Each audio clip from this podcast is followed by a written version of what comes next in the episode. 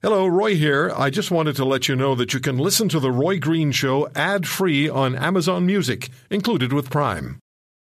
This episode is brought to you by La Quinta by Wyndham. Your work can take you all over the place, like Texas. You've never been, but it's going to be great because you're staying at La Quinta by Wyndham. Their free bright side breakfast will give you energy for the day ahead. And after, you can unwind using their free high speed Wi Fi. Tonight, La Quinta. Tomorrow, you shine. Book your stay today at lq.com. Dam Busters would have done justice to a Mission Impossible plot, except it was real 1940s World War II. 30 Canadians flew this incredible mission 75 years ago. I spoke with Ted Barris, the author of Dam Busters, who this week received the RCAF NORAD Trophy for his book. Listen. Ted Barris is with me. He's the author of, uh, of many great Canadian military books, and his most recent is Dam Busters. Now, last Thursday, at a ceremony in front of either the last Lancaster bomber, I think it's the last one in North America, uh, at the Canadian Warplane Heritage in Hamilton, Mr. Barris received the RCAF NORAD Trophy uh, for the work and research in writing Dam Busters, where Canadian airmen participated in the secret raid against Nazi Germany. 30 forgotten Canadians flew this incredible World War II mission 75 years ago. Ted, thank you for coming on the show. And thus, the plot of the Dam Busters would have done justice to Mission Impossible.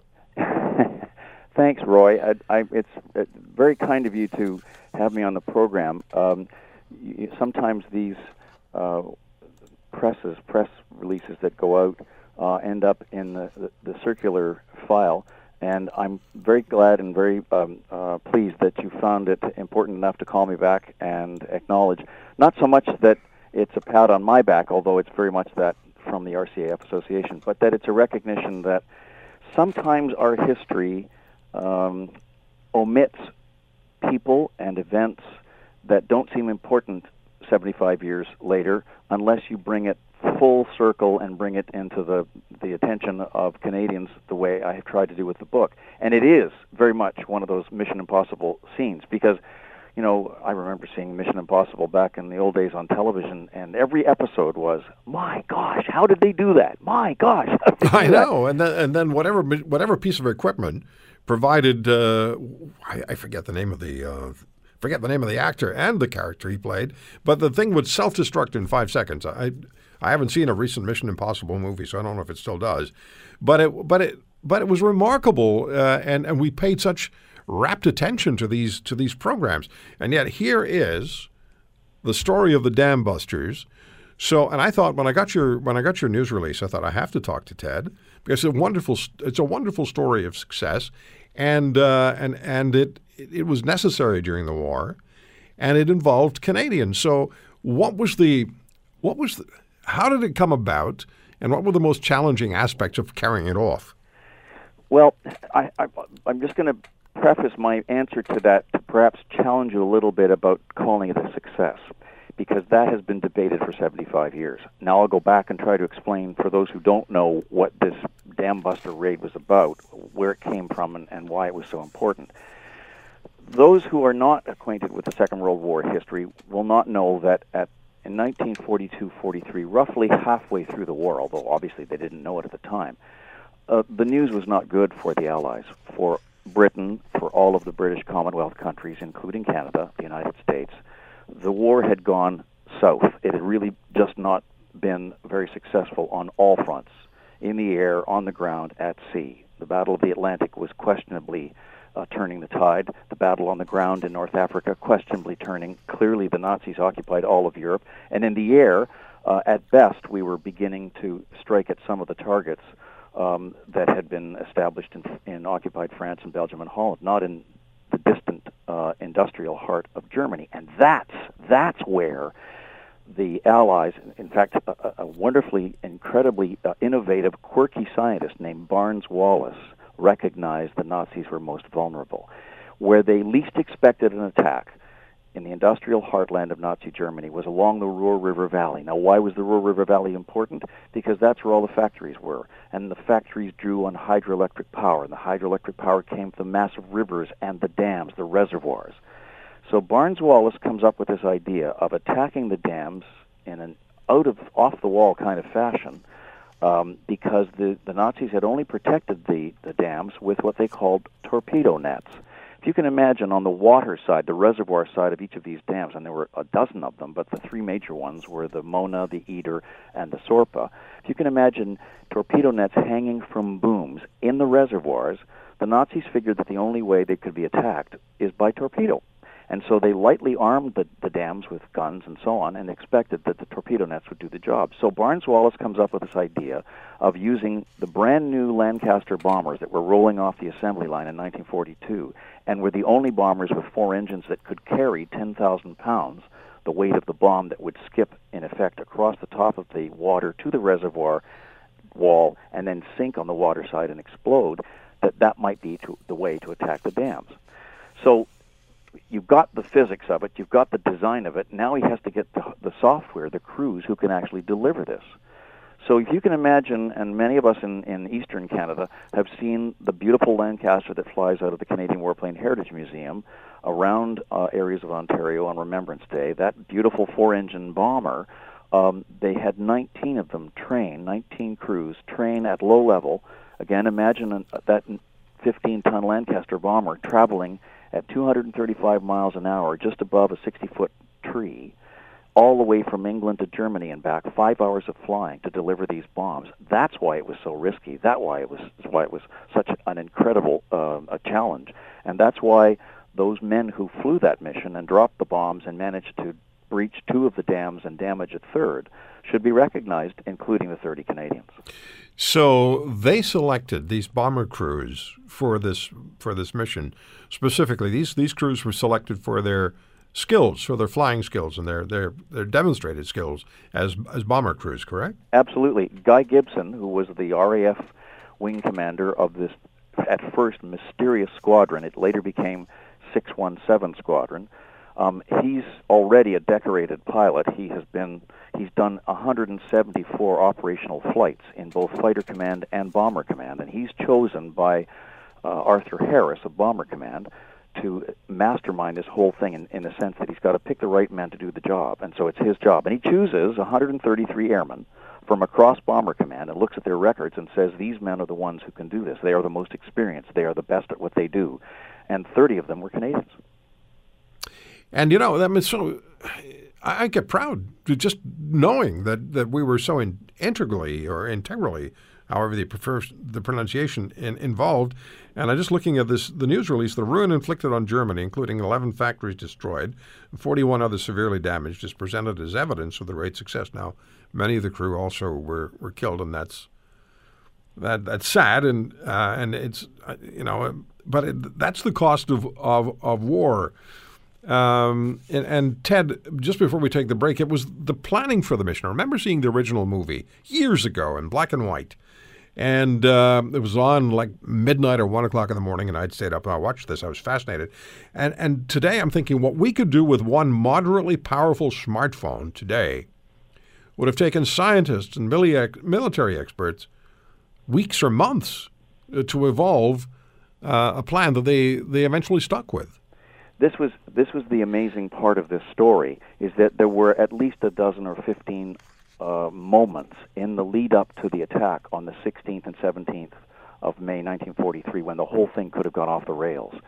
They had to find the right altitude to drop the bomb so that it didn't disintegrate when it hit the water because when you take that 10,000 pound weight and you throw it down at water from higher than 60 feet, that's what happened. It disintegrated. If you drop the bomb from lower than 60 feet, the plume splash of the bomb hitting the water could knock the tail off the plane and kill the crew. It was that critical, and all those little details had to be ironed out before they could go ahead with the raid. And it was done in seven and a half weeks. And here's the last thing I'll say before your break, Roy all of the crews, including Gibson, including the man who was going to lead this squadron to the dams, they didn't know that the targets were the dams until just days before the operation. Oh, I didn't know that. Yeah. So the book is Dam Busters, Canadian Airmen, and the Secret Raid Against Nazi Germany, and it's by Ted Barris, my guest. And uh, you can get it on online, and, and you can also buy it at your favorite bookstore. Dam Busters, Canadian Airmen, and The Secret Raid Against Nazi Germany. When we come back, Ted, I'd just like to ask you for the time we have left to just share with us the most significant um, moments in this whole operation that, that, that you recall and that struck you uh, particularly and that you, that you wrote about. The technological stuff that we have today. And then think about what they had 75 years ago in the middle of a, a world war. They don't have any of the stuff that we have. They don't. I mean, the manual typewriter was not only the cutting edge of technology, it was the only technology. Ted Barris is with me. He's the author of just a fabulous book, Dam Busters, Canadian Airmen, and the Secret Raid Against Nazi Germany. And uh, Ted received the the uh, RCAF NORAD medal for the uh, for the book this past week. The, the the Lancaster bomber in Hamilton. That's the only one in North America, right? Well, there are a fair number of them, Roy, but none of them airworthy. Okay. Um, the only one that can fly is the one is uh, the one that flies out of Hamilton. Okay. Um, there's a one other one that's nearly uh, airworthy in Nanton, south of Calgary, at the Bomber Command Museum of Canada. I and should that know one that. can taxi. Okay. So that the, the only one that can fly is the one that's in Hamilton. Right, and now, there's one in Britain as well. that's what I thought. There was another one in the UK. Yeah, when you think they, of they it, had a wonderful reunion a few years ago where they flew Vera, the one from Hamilton, over to Thumper. I remember that. I remember that. Um, somebody I know, I think, was on that. I'm trying to remember who it was. Was on that flight or a part of the f- flight, uh, not the whole thing. Right. But uh, would have been just an incredible experience. How many? How many Lancaster bombers were there uh, at the peak of the war? Any idea? Well, they didn't start manufacturing them until A.V. Roe began in 1941 42. Okay. Um, and they began to roll off the lines and become available to Bomber Command um, in 1942. And that's they're the ones that they modified for the raid in 1943. In Canada, a Victory airline air uh, manufacturers were manufacturing the Lancasters beginning in 1943, and they went overseas in 44 and 45. Overall, there were several thousand of the Lancasters in the air, like the Halifaxes, the other bombers. Now we have. There's just two of them flying. That's right. Wow. That's right. So, what are the moments, the, the specifically Canadian moments, that we should know? Well, one of the crews on the raid was piloted by a man named Joe McCarthy, no relation to the senator. Uh, Joe McCarthy was a, a New York-born um, uh, airman. He was actually smuggled into Canada because when he was training and interested in flying in combat, uh, the Americans were not in the war, and of course, the Neutrality Act uh, prevented anybody in the United States participating or being seen to be aiding and abetting a warring party. So there was a wonderful plan, which I describe in the book, in which Joe McCarthy and thousands of other Americans were smuggled into Canada to become members of the RCAF. He pilots an aircraft on which are three other Canadians. A guy named Bill Radcliffe, he was the flight engineer. He's the guy sitting next to Joe in the cockpit, monitoring the Merlin engines, the same way you would on with your right foot accelerate and decelerate with on the accelerator. He was handling the Merlin engines, and his uh, navigator is a guy from Toronto named Don McLean, a former teacher hockey player, and he's a brilliant, brilliant navigator. And the and the rear gunner from Sault Ste. Marie is a guy named Dave Rodger. These guys trained, as all the crews did, for seven and a half weeks, low level, flying all over England, over water, over land, not knowing ultimately until the 16th, the night uh, they actually flew off to do the damage to the dams, that the targets were the dams. And in all this magical training, uh, they had forgotten to deal with one very important point, and it nearly killed them. And that was that in every bomber, there's enough steel to have an impact on a compass.